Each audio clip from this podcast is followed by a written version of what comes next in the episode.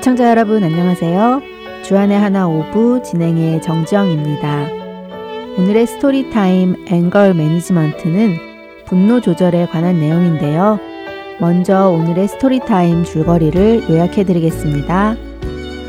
어느 여름날 오늘의 주인공인 제이슨은 야구 경기를 하게 됩니다.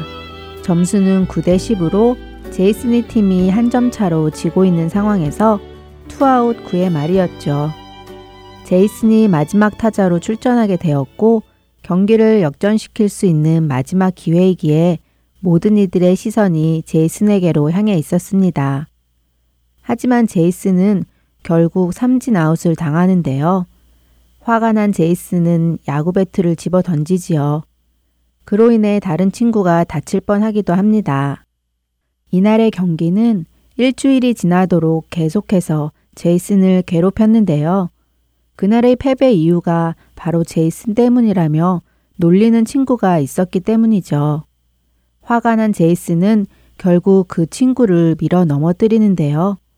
집으로 돌아온 제이슨은 숙제를 하기 위해서 신문을 보다가 애완견에 대한 불만으로 인해 이웃을 살해했다는 사건을 읽게 됩니다. 기사를 읽고 놀란 제이슨은 어떻게 이럴 수가 있냐며 아버지에게 묻고 아버지는 분노장애는 마치 컨트롤을 잃고 달리는 자동차보다 더 무서운 것이라고 설명해 주시지요. 그리고 아마도 그 사람은 어렸을 때 작은 일에 화를 참지 못하고 문을 쾅 닫는다거나 물건을 집어 던지는 것으로 시작했을 것이라고 이야기해 주십니다. 물론 문을 쾅 닫는 모든 사람이 다 살인자가 된다는 것은 아니지만 화를 조절하는 훈련을 하지 않으면 점점 심해져서 결국 살인과 같은 엄청난 죄를 지을 수 있다고 하시지요. 그리고 아버지는 성령의 열매 중 절제에 대해 이야기해 주시며 지식의 절제를, 절제의 인내를, 인내의 경건을 쌓으라는 베드로 후서 1장 6절 말씀을 들려주십니다. 분노장애의 위험성을 깨달은 제이스는 야구 시합에서 자신이 화가 나서 배트를 던져버린 것, 그리고 자신을 놀리던 친구를 참지 못하고 밀어서 넘어뜨린 자신의 잘못을 뉘우치며 친구를 찾아가 사과를 하고 앞으로는 화를 잘 다스려야겠다고 다짐하며 오늘의 드라마는 마칩니다. 잠시 찬양 한 곡 함께 하시고 돌아오겠습니다.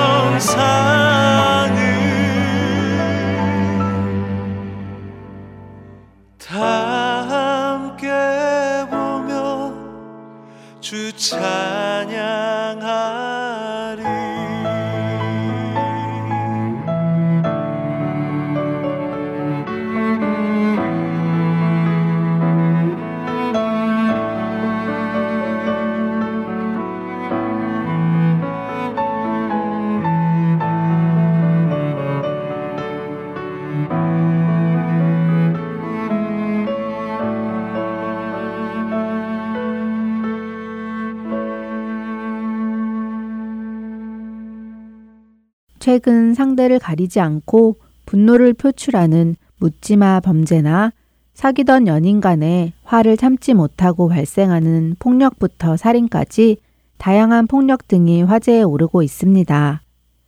이러한 뉴스와 함께 흔하게 동반되는 설명이 바로 분노 조절 장애인데요. 이것이 어린이나 청소년 등 성장기 아이에게서 나타나면 또래 친구를 때린다거나 소리를 지르고 사소한 일에도 발끈하여 화를 주체하지 못하거나 물건을 집어 던지고 자해를 하는 경우도 있습니다. 그리고 이런 아이가 문제가 되는 것은 학업이나 교우 관계뿐만 아니라 나아가 사회생활에 발을 들여놓게 되면 폭력적이고 범죄와도 이어질 수 있는 위험성도 있지요. 그럼 이렇게 위험한 분노 조절 장애가 우리 아이들에게 있다면 다시 말해 자신의 마음과 행동에 통제가 잘 되지 않아 화를 잘 내는 아이들이 있다면 어떻게 해야 할까요? 분노 조절 장애는 말 그대로 조절이 잘 안 돼서 장애가 생기는 것입니다. 그러니까 조절을 하는 훈련을 받아야 하겠지요. 화가 나는 것은 자연스러운 현상입니다. 막을 수 없지요. 그러나 그 화를 어떻게 다스리냐 하는 것은 훈련의 문제입니다.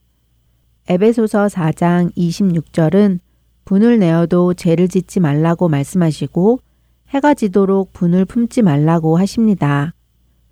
분을 내어 죄를 짓거나 해가 지도록 분을 품는 것은 마귀에게 틈을 주는 것이라고 말씀하십니다. 그만큼 분노 조절은 중요한 것이지요. 그럼 우리 자녀들과 성경의 말씀들을 찾아보며 왜 분노를 다스려야 하는지를 직접 나누어 볼까요? 성경 잠언에는 이런 분노를 다스려야 하는 이유에 대해서 많이 나와 있는데요. 잠언 12장 16절에 미련한 자는 당장 분노를 나타내거니와 슬기로운 자는 수욕을 참느니라. 잠언 14장 17절 노하기를 속히 하는 자는 어리석은 일을 행하고 악한 괴교를 꾀하는 자는 미움을 받느니라. 잠언 15장 18절에 분을 쉽게 내는 자는 다툼을 일으켜도 노하기를 더디하는 자는 시비를 그치게 하느니라. 잠언 29장에는 노하는 자는 다툼을 일으키고 성내는 자는 범죄함이 많으니라. 이런 잠언의 말씀을 자녀들과 한 절 한 절 찾아 읽어가시며 자녀들이 지금껏 화를 내었던 경우를 다시 돌아보게 하시고 그때 어떻게 행동했는지 스스로 점검하게 해보세요. 혹시 부끄러운 행동을 했다면 어떻게 하는 것이 옳았을까도 나누어 보도록 하시고요. 이렇게 자녀 스스로가 잘못을 깨닫게 하시고 그 후에는 그럼 화가 날 때에는 어떻게 대처할까를 나누어 보세요. 그때에는 우리 안에 계시는 성령님의 음성을 들을 수 있어야 하겠지요. 성령님께서는 결코 우리에게 그래, 화를 내, 더 화를 내, 집어 던지고 문을 꽝 닫아 라고 하시지 않으시겠죠? 그렇다면 성령님은 무엇라고 하실까 자녀들에게 물어보세요. 야고보서 1장 20절에 사람이 성내는 것은 하나님의 의를 이루지 못한다고 하십니다. 그렇기에 모든 더러운 것과 넘치는 악을 버리고 하나님의 말씀을 온유함으로 받으라고 21절에 말씀하시지요. 그리고 또 한 가지 중요한 것이 있습니다. 그것은 우리 부모님이 먼저 화를 다스려야 한다는 것이죠. 부모님께서 먼저 자신의 감정대로 분노를 못 이겨서 아이에게 폭언과 폭력을 한다면 분노를 조절하라고 가르치는 부모의 말은 아무 힘이 없겠지요. 또한 우리 자녀에게 큰 상처를 남기게 될 것이고요.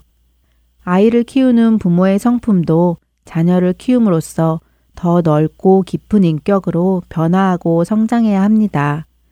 자녀를 키우는 일은 부모도 성령의 열매를 맺어가야 하는 하나의 과정이며 자기 자신의 성장을 위해 노력해야 할 것입니다. 이 점을 명심하시고 아이들에게 예수님의 사랑을 몸소 실천하시는 부모님이 되시길 바랍니다. 자녀들을 위한 방송 이제 다음 순서들로 이어드리겠습니다. 먼저 Let's Read the Bible 함께 하시겠습니다.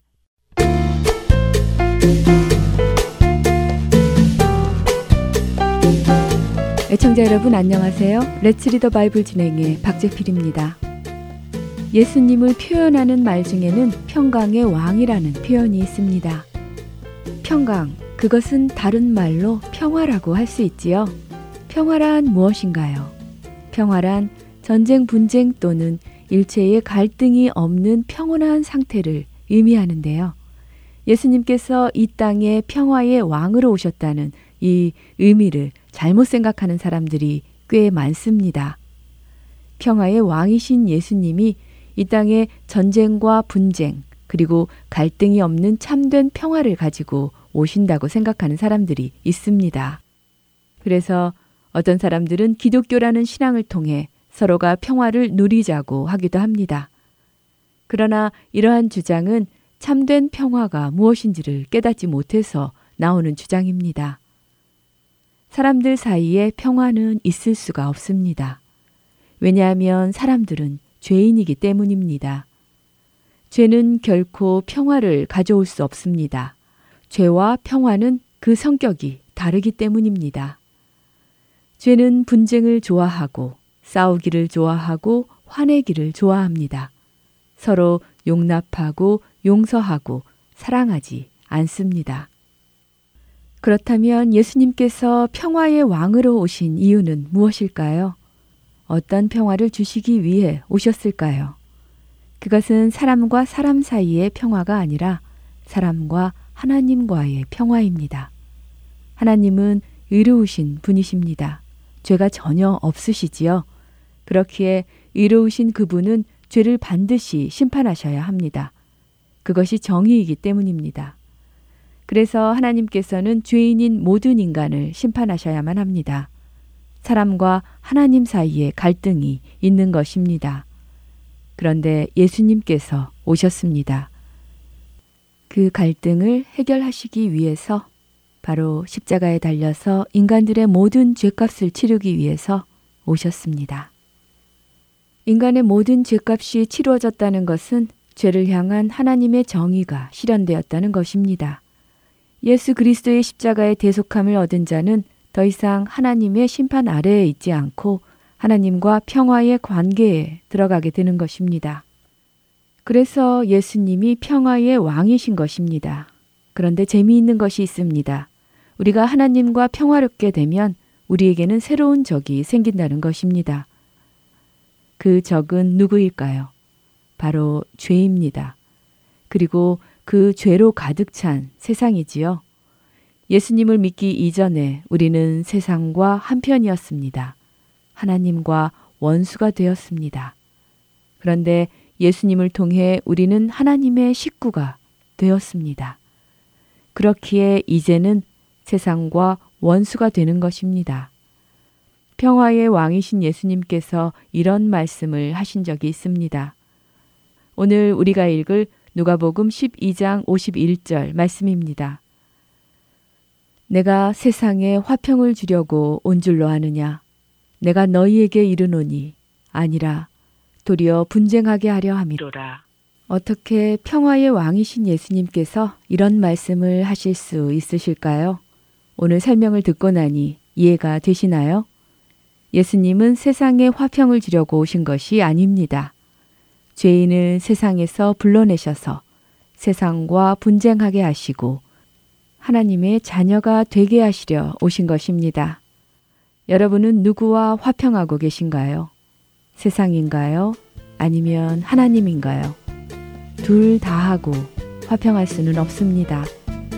둘 중 하나와만 화평할 수 있습니다. 하나님과 화평하는 우리 모두 되기 바랍니다.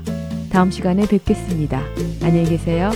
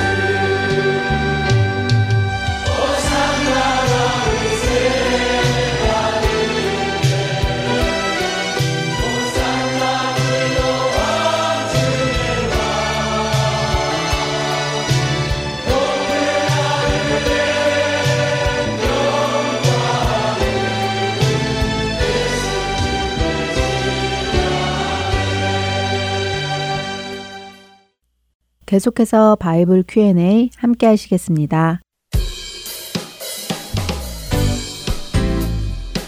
여러분 안녕하세요. 바이블 Q&A 진행의 강순규입니다.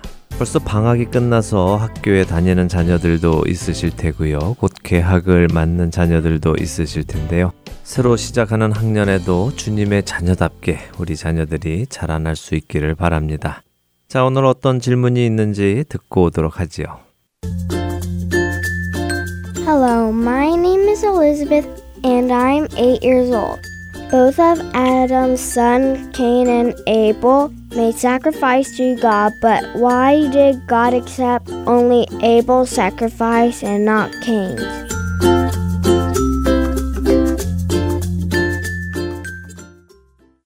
아담과 하와의 두 아들, 가인과 아벨 형제가 드린 제사에 관한 질문이군요. 그렇죠. 어, 그 누구보다도 공평하고 사랑이 많으신 하나님께서 왜 누구의 제사는 받고 누구의 제사는 받지 않으시고 이렇게 불공평하게 대우를 하셨을까요? 이 질문은 신앙생활을 시작하며 성경을 읽어보는 사람은 누구나 가지게 되는 질문이기도 한데요. 하지만 이 질문의 답이 성경에 명쾌하게 나와 있지는 않습니다. 성경에서 왜 하나님께서 가인의 제물은 받지 않으셨고 아벨의 제물은 받으셨는지 설명을 명확하게 하고 계시지 않다는 말씀입니다. 하지만 그 이유를 추측할 만한 말씀은 몇 구절이 있습니다. 그래서 그 말씀을 함께 보면서 생각을 해 보도록 하지요. 형 가인은 농사를 지으며 살았고 그의 동생 아벨은 양을 치는 목자였다고 창세기 4장 2절은 기록합니다. 그리고 가인은 곡식으로 아벨은 자신이 키운 양의 첫 새끼로 하나님께 제사를 드렸다고 3절은 말씀하시죠. 4절과 5절은 하나님께서 아벨과 그의 제물은 받으셨고 가인과 그의 제물은 받지 않으셨다고 말씀하십니다. 자, 이 구절들을 보며 우리는 몇 가지 생각을 정리해 볼 수 있습니다. 먼저는 제물과 제물을 드린 그 사람이 동일시 되고 있다는 것입니다. 아벨의 제물만 받으신 것이 아니라 아벨과 아벨의 제물을 받으셨다는 것이지요. 또한 가인의 제물만 받지 않으신 것이 아니라 가인과 가인의 제물을 받지 않으셨다고 하십니다. 그러니 제물만 드려지고 사람은 드려지지 않거나 사람만 드려지고 제물은 드려지지 않거나 하는 것은 아니라는 것입니다. 제물과 제물을 드린 자는 동일시 된다는 것을 우리는 알 수 있습니다. 두 번째로 우리가 볼 것은 농사를 짓던 가인은 땅의 소산으로 제물을 드렸고 양을 치는 아벨은 양으로 제물을 드렸다는 것입니다. 각자 자신의 직업에서 얻은 것을 드렸다는 것이지요. 이미 우리가 제물과 제물을 드리는 사람이 동일시 된다는 것을 보았듯이 하나님께서 직업에 따라 제물을 받고 받지 않으시고 하시는 것은 아닐 것입니다. 만일 그렇다면 하나님께서 받으실 만한 제물을 드리는 사람은 모두 양치기로 직업을 바꾸어야 하겠지요. 그러니 어떤 제물을 가지고 왔느냐 하는 문제는 아닌 것 같다는 것입니다.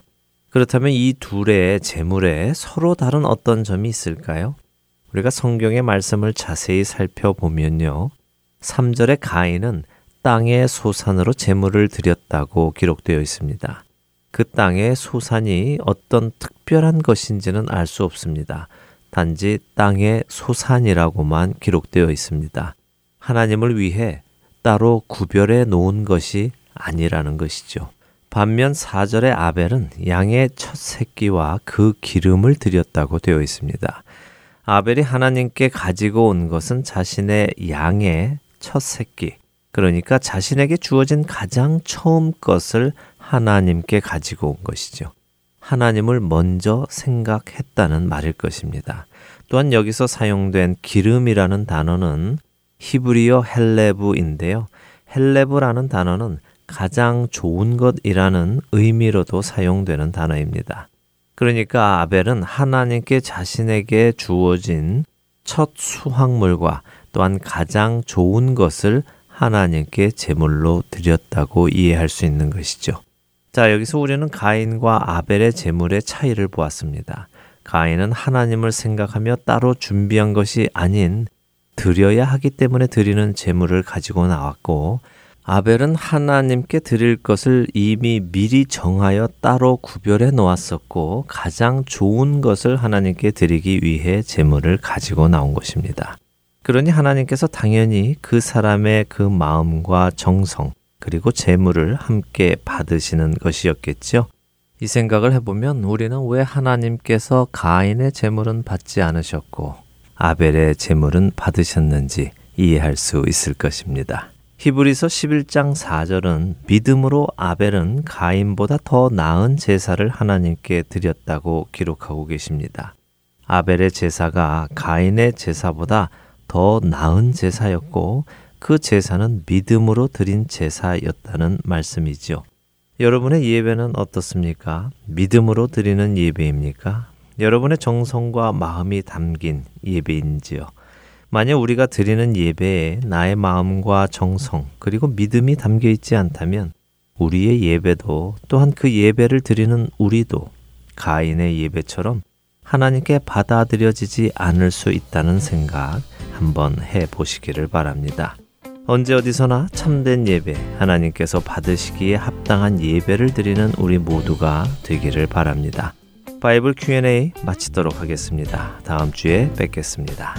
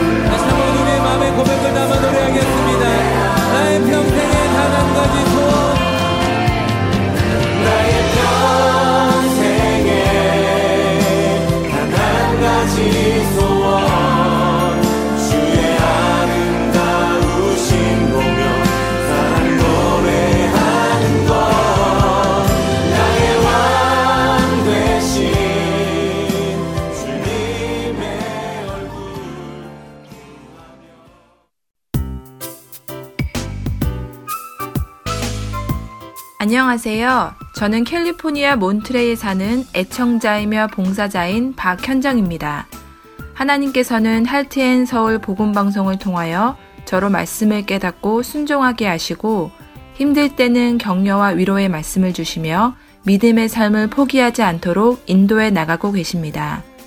이 귀한 복음 전파 사역은 누군가의 기도와 후원 그리고 봉사로 이루어집니다.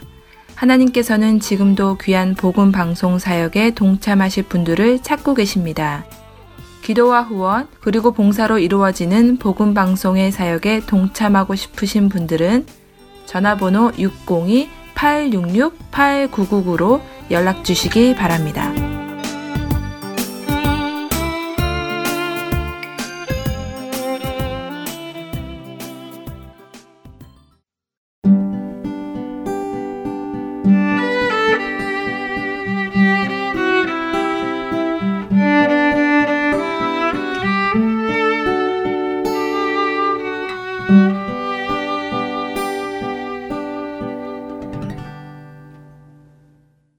설교로 이어집니다.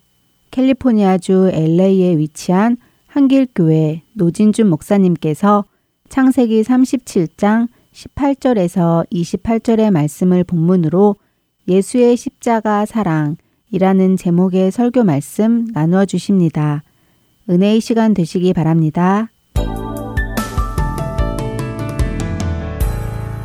저는 오늘 본문 말씀을 대하면서 요셉의 형제들이 범한 죄가 우발적인 죄였을까 아니면 계획된 고질적인 것이었을까를 가지고 생각을 좀 해 보았습니다.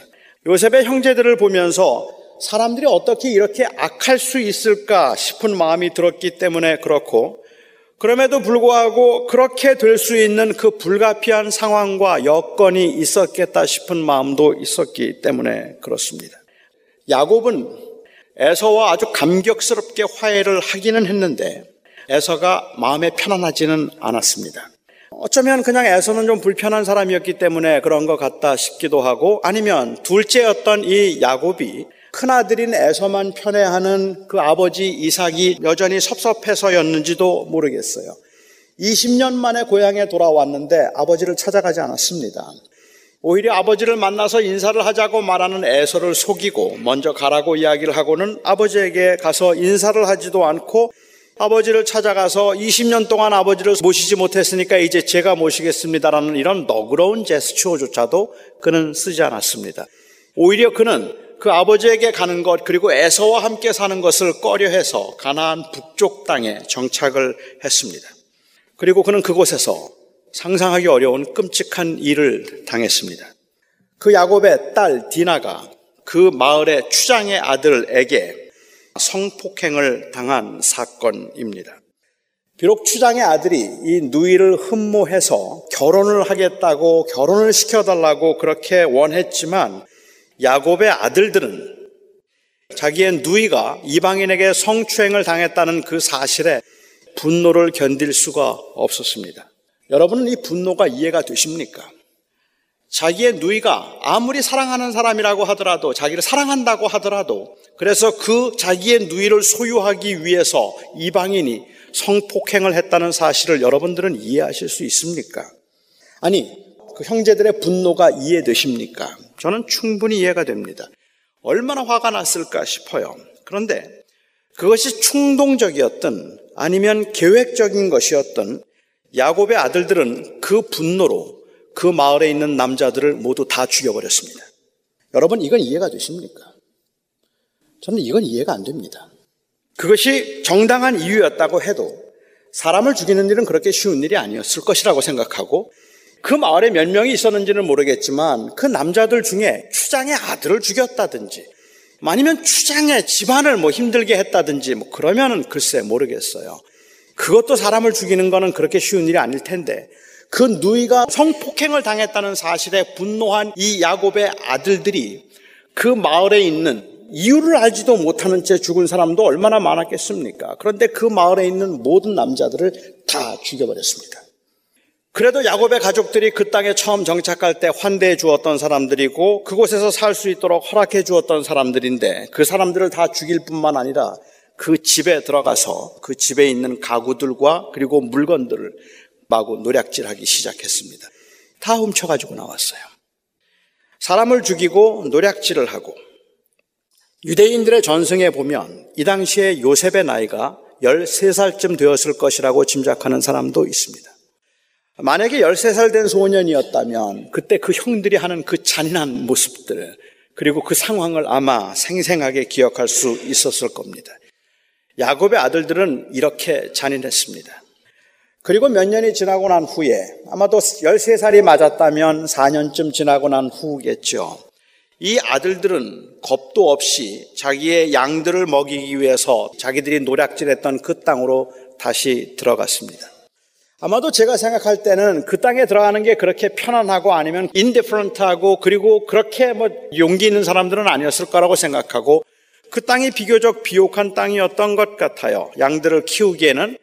그런데 요셉의 가족들이 양들을 키우는데 가뭄 때문이든 어떤 이유에서든지 어쩔 수 없었던 것 같아요. 어쩔 수 없이 그들은 그들이 노략질했던 땅으로 양들을 데리고 들어갈 수밖에 없었습니다.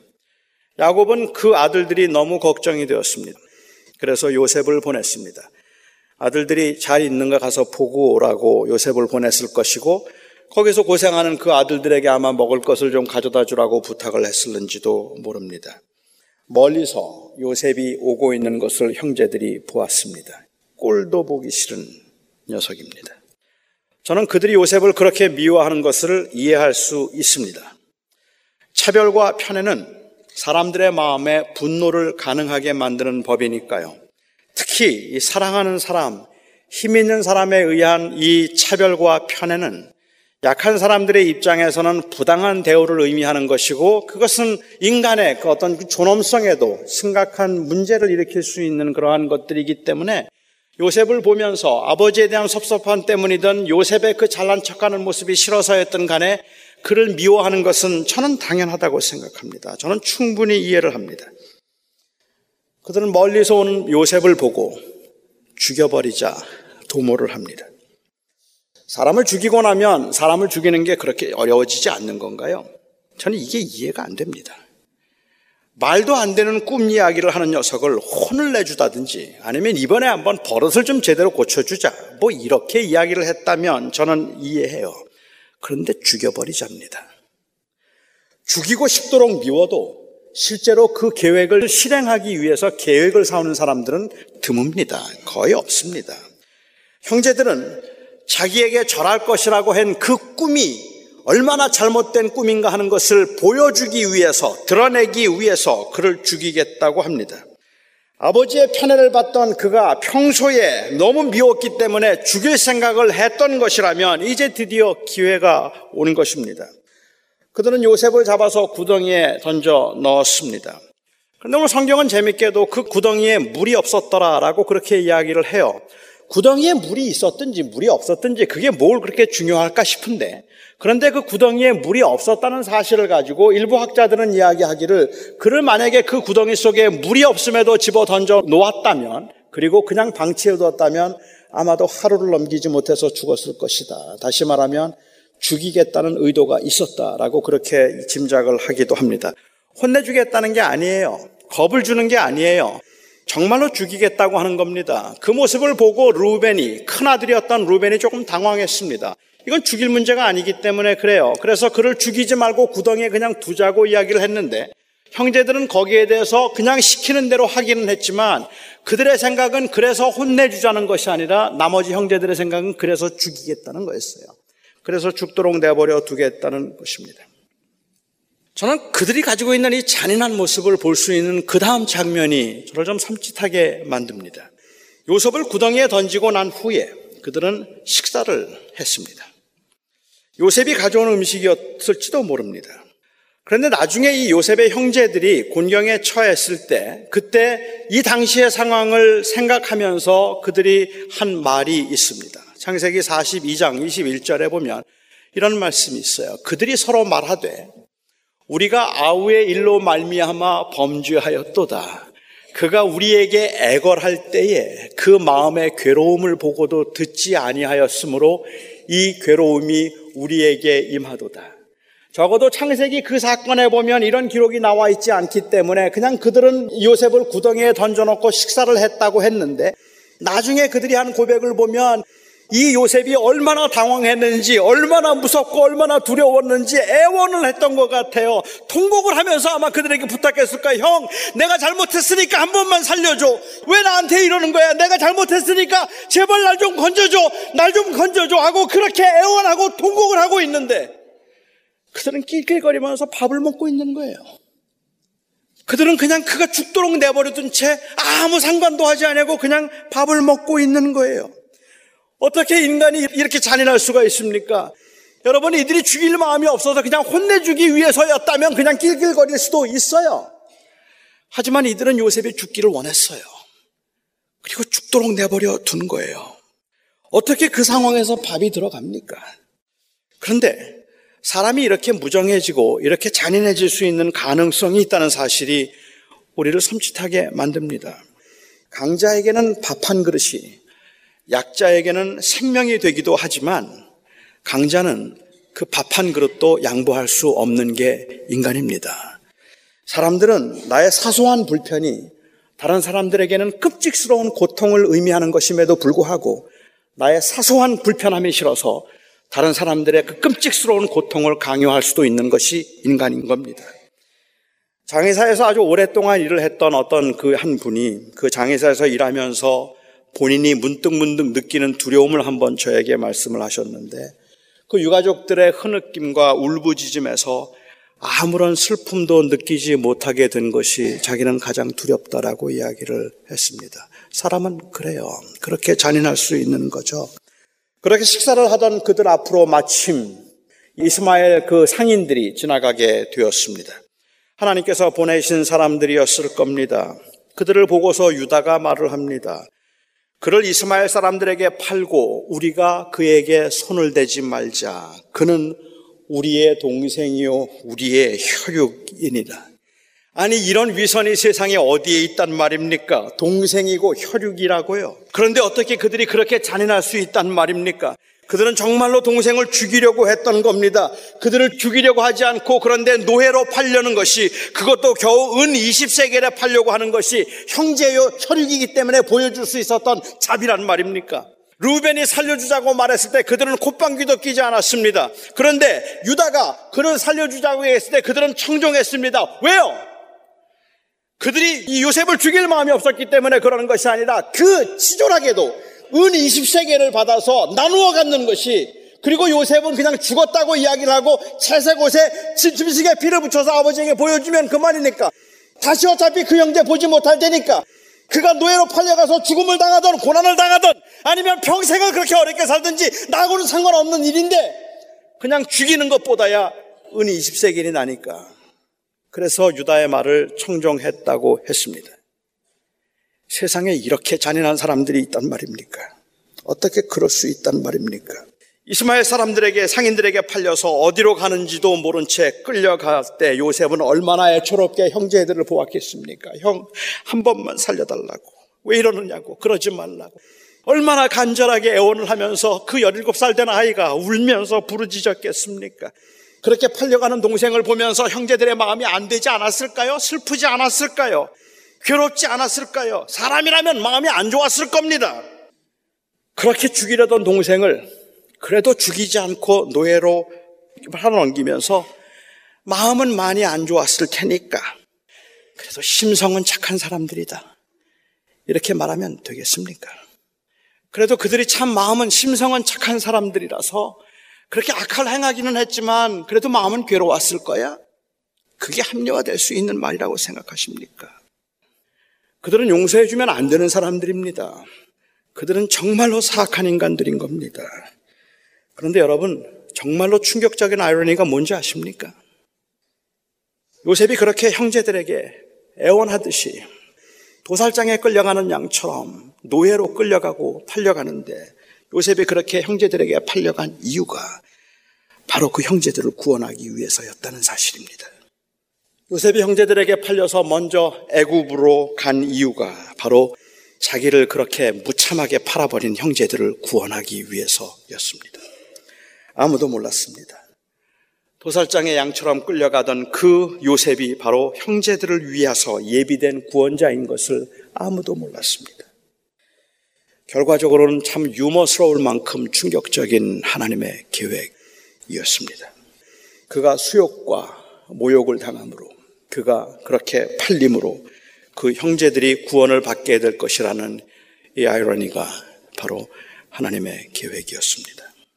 저는 요셉이 당하는 고난을 보면서 예수님을 연상했고 형제들의 모습을 보면서 제 모습이 떠올랐습니다. 우리에게는 요셉보다 더 위대한 구원자가 계십니다. 저와 여러분을 위해서 십자가의 길을 가신 바로 예수 그리스도이십니다. 이사야 선지자는 이 그리스도의 위대한 구원의 역사를 이렇게 표현했습니다. 그가 찔림은 우리의 허물을 인하며 그가 상함은 우리의 죄악 때문이라.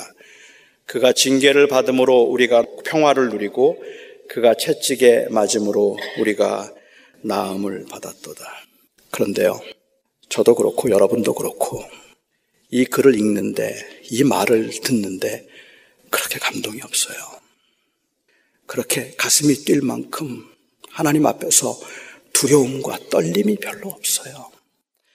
많이 들어서일 수도 있습니다. 너무 잘 알고 있는 내용이기 때문에 그럴 수도 있습니다. 그런데 어쩌면 우리가 하나님 앞에 그렇게 죄에 대해서 두려움과 떨림이 없기 때문에 그럴지도 모르겠다는 생각이 들어요. 요셉의 형제들의 그 죄를 합리화시킬 수 있는 것처럼 우리의 죄를 그만큼만 합리화시킬 수 있다면 요셉의 형제들이 괜찮은 사람인 것처럼 우리도 그렇게 나쁜 사람은 아닌 거예요.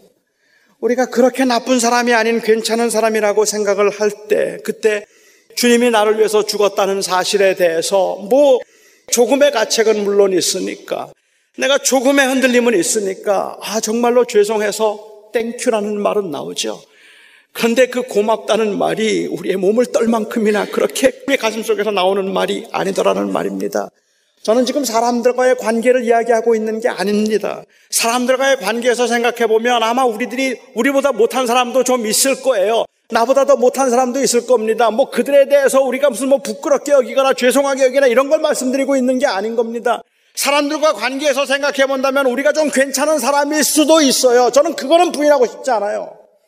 여러분 중에는 꽤 괜찮은 분들이 많이 계실 겁니다. 사람들과 비교하면. 그런데 하나님 앞에 섰을 때 우린 그 하나님 앞에서 요셉의 형제들이 느꼈을 요셉 앞에서 요셉의 형제들이 느꼈을 법한 그러한 그 당황스러움과 그 두려움을 우리가 느껴야 되는 게 마땅하지 않겠는가 하는 우리는 그냥 우리가 생각하는 것처럼 적어도 하나님 앞에서는 우리의 모든 것을 아시고 우리의 중심을 아시고 그리고 우리를 지으신 그 하나님 앞에서 우리는 그렇게 괜찮은 사람들이 아닙니다, 여러분. 단순히 하나님의 거룩함 앞에서 드러나는 사소한 죄 때문에 그런 것이 아니라 우리는 우리 스스로 혐오스러울 만큼이나 우리 안에 있는 죄의 가능성과 그리고 우리 안에 있는 그 악한 의도를 우리는 압니다. 아니, 저는 압니다. 저는 제가 얼마나 악한 자인가를 알고 얼마나 하나님 앞에서 간교한 자인가 하는 것도 알고 있고 그럼에도 불구하고 사람들 앞에서 얼마나 건방을 떨고 얼마나 교만을 떨고 얼마나 잘난 척하고 얼마나 괜찮은 사람인 것처럼 보이고 있는가 하는 그러한 저의 위선도 저는 제가 압니다. 요셉의 형제들이 요셉을 팔므로 인하여서 그들의 구원자가 된 것처럼 우리도 예수를 주여야 살 수 있었던 죄인들이었습니다. 형제들이 요셉을 보았을 때 그들이 팔았던 요셉이 애굽의 총리가 되어서 그 가족의 생명줄이 되었음을 알았을 때 요셉의 형제들은 어떤 심정이었을까요? 그게 다 내 덕인 줄 알아. 나 때문에 너 총리 된 거야 라고 그렇게 의시될 수 있었을까요? 이렇게 살아있어서 고맙다. 이제 내가 너를 위해서 뭘 해주면 좋겠는가. 함부로 은혜 갚겠다고 달려들 수 있었을까요? 총리가 된 그 동생 덕 한번 보자고 무리하게 이것 해달라 저거 해달라 요구할 수 있었을까요? 아니요. 그들은 고개를 들 수 없었어야 합니다. 죄로 인한 수치심에, 죄로 인한 두려움에, 정신이 혼미할 만큼 몸이 떨렸어야 합니다. 그리고 그들에게 화해가 요청되었을 때 그 은혜로 그들은 통곡을 하면서 감사했어야 합니다. 형제니까 그렇게 용서하는 것이 당연하다고 그렇게 함부로 말해서 안 되는 겁니다. 우리는 이 하나님의 위대한 사랑 앞에 지금 서 있는 겁니다. 저는 하나님께서 우리가 하나님 앞에 설 때마다 과거의 죄를 생각하면서 항상 죄책감에 주눅들어 있기를 기대하고 있다고 생각하지 않습니다. 오히려 다 잊어버리고 자유를 얻게 하셨고 자유를 누리게 하셨음을 자유를 누리는 것을 주님께서 원하고 계시다고 저는 확신합니다. 하나님은 그 아들 예수 그리스도의 보혈의 공로로 우리의 모든 죄를 용서하시고 더 이상 우리가 그 죄책으로 살기를 원하지 않으십니다. 하지만 그래서 우리가 그 은혜를 가볍게 여길 수는 없는 겁니다. 그래서 그 은혜 앞에서 하나님이니까 당연히 그럴 수 있는 거라고 말하면 안 되는 겁니다. 그 은혜 앞에서 감히 요셉이 총리가 되도록 한데 자기의 공로가 있는 것처럼 그렇게 죄를 합리화시키거나 나도 은혜 갚기 위해서 할 만큼은 했다는 식으로 자기의 공로를 드러낼 수는 없는 겁니다. 그 은혜가 아니면 죽을 수밖에 없었던 절망과 심판에서 건지시고 구원하심 앞에서 그 어떤 의도 말할 수 없을 만큼 우리의 악함을 우리는 인정해야 하는 겁니다. 요셉 앞에서 요셉의 형제들이 나 때문에 너 총리된 줄 알라거나 그때 사실은 내가 어쩔 수 없었다고 나는 너 팔 마음이 없었던 건데 다른 애들이 하도 팔라 그래서 팔았다는 식으로 자기의 죄인이 아닌 것을 자기의 행동을 합리화시킬 수 있는 그 어떤 항변도 할 수 없었던 것처럼 하나님 앞에서 우리는 우리가 죄인임을 인정하는 것 말고는 아무것도 할 수가 없습니다. 하나님 앞에서 우리는 하나님 그래도 하나님은 나를 용서해 주셔야 한다든지 아니면 하나님은 하나님이니까 우리를 구원해 주셔야 한다고 감히 요청할 수도 요구할 수도 없습니다.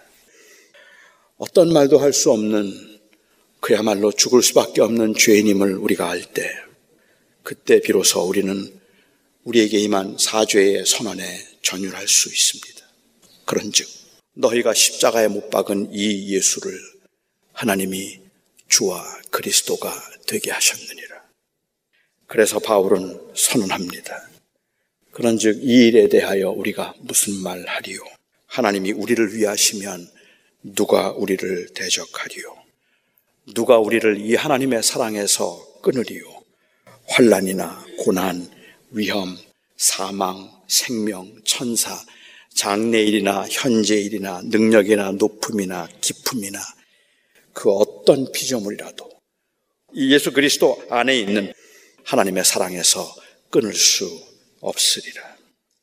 하나님께서 절대로 우리를 버리지 아니하시고 그리고 끝까지 우리와 함께 하심은 하나님이라서 당연한 일도 아니고 우리가 그런 사랑을 받을 만큼 괜찮은 사람이기 때문도 아닙니다. 그래서 우리는 그 십자가 앞에서 우리의 선함과 의로움을 자랑할 수 없고 감히 그것을 근거로 하나님의 자비를 구할 수 없습니다. 우리는 죽을 수밖에 없는 죄인입니다. 그럼에도 무조건적으로 사심을 받은 은혜를 입은 자들입니다. 저는 요셉의 형제들이 요셉 앞에 섰을 때 그 잔인함과 그리고 그 무정함. 그래서 요셉을 팔아넘기고 한 번도 요셉을 기억해 본 적도 그 죄책감에 시달려 본 적도 없던 그들이 자기들이 고난을 당할 때야 비로소 우리가 그 형제가 구덩이에 빠져서 울부짖을 때 듣지 않았더니 우리의 괴로움을 이렇게 괴로움이 더하게 되었다고 말할 만큼 그렇게 이기적인 그들이 그 요셉이 그들의 구원자가 되었음을 알았을 때 그 앞에서 아무 말도 할 수 없어야 마땅했던 것처럼 저는 현대 그리스도인들이 아니 현대인들이 이 거룩하신 하나님 앞에서 저를 비롯해서입니다. 예수를 잘 믿는다는 사람들, 목사들도 그리고 그 예수를 잘 믿는다고 하는 사람들도 저는 그 하나님의 거룩하심 앞에서 너무 교만을 떨고 있다는 생각이 들어요. 너무 괜찮은 것처럼 말하고 있고 괜찮은 것처럼 생각하고 있다고 생각합니다. 그래서 아무렇지도 않게 정죄하고 판단하고 죄를 합리화시킵니다. 그럴 수 없습니다. 그가 찔림이 우리의 허물 때문이고 그가 상함이 우리의 죄악 때문이라면 우리는 그 앞에서 그 하나님의 은혜 앞에서 우리는 정말 감사합니다라는 말밖에 할 수 없는 것입니다. 전에도 제가 말씀을 드렸던 것처럼 C.S. 루이스가 했던 그 말이 저는 너무 맞는 말이라고 생각하는데 현대인들이 하나님 앞에 예배할 수 없는 이유, 현대인들이 하나님 앞에서 제대로 예배할 수 없는 이유가 무엇일까? 현대인들이 예배할 수 없는 이유는 현대인들은 하나님 앞에 서는데도 하나님 앞에 서는데도 피고석에 앉는 것이 아니라 재판석에 앉으려고 하기 때문이다라고 이야기를 합니다. 오늘 찬송가가 어땠느니 아는 찬송가였느니 모르는 찬송가였느니 오늘 뭐가 어쨌느니 뭐가 이랬느니 다 필요하죠. 우리끼리 하는 말이에요. 우리끼리는 할 수 있어요. 그런데 하나님 앞에서는 하나님 앞에서 예배하기 위해서 선다면 우리가 할 수 있는 말은 하나밖에 없습니다. 우리는 죄인입니다.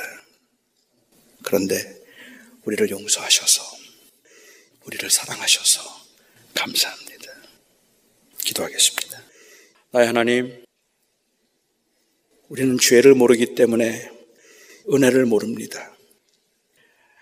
우리가 은혜를 안다고 말하지만 우리가 아는 이 은혜가 온전하지 못함은 우리 안에 여전히 우리의 의가 살아있기 때문입니다.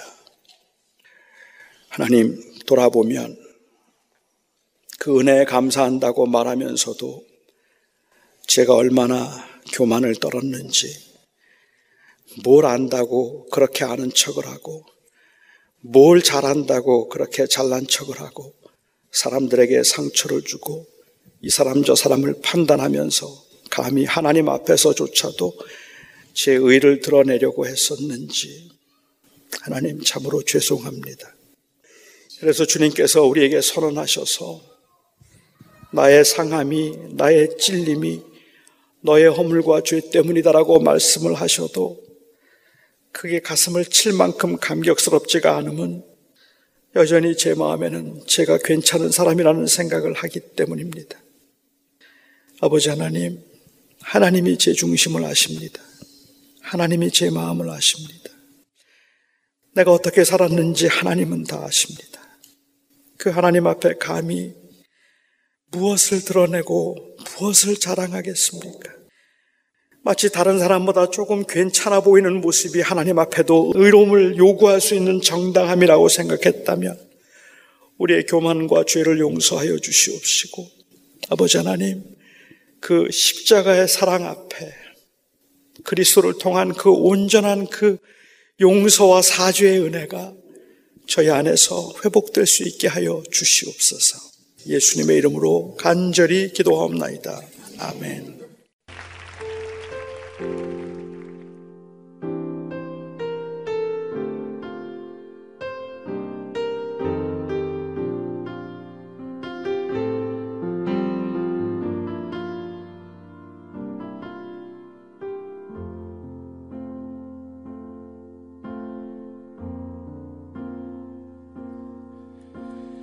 아버지 사랑 내가 노래해 아버지 은혜 내가 노래해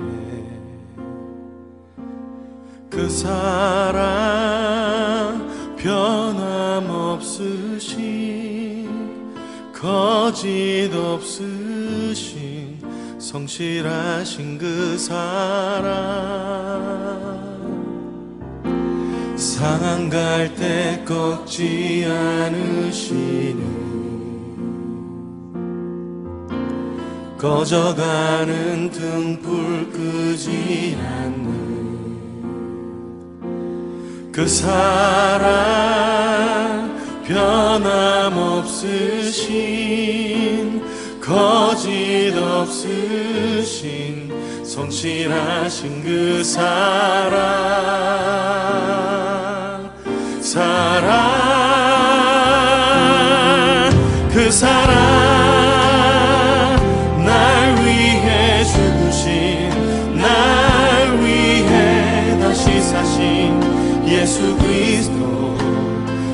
다시 오실 그 사랑 죽음도 생명도 천사도 하늘의 어떤 권세도 끊을 수 없는 영원한 그 사랑 예수. 아버지 그 사랑을 다시 한번 찬양하길 원합니다. 아버지 사랑 내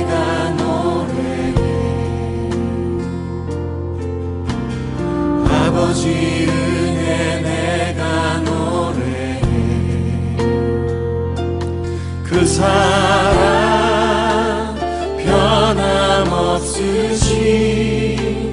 거짓 없으신 성실하신 그 사랑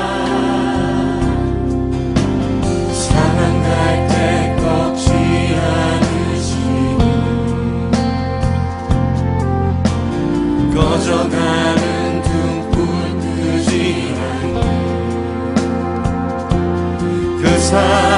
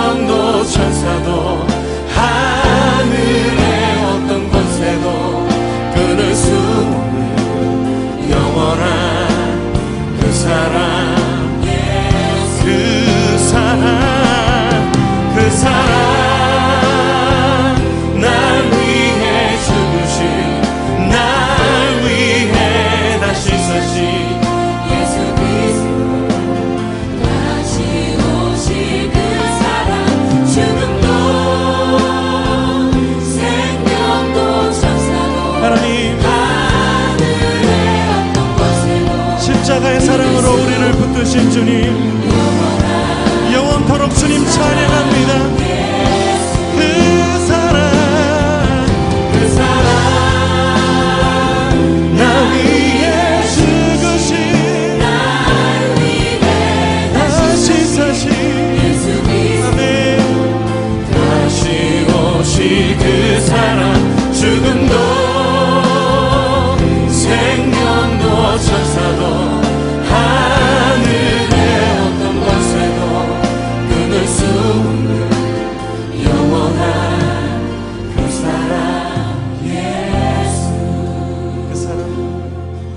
그 사랑.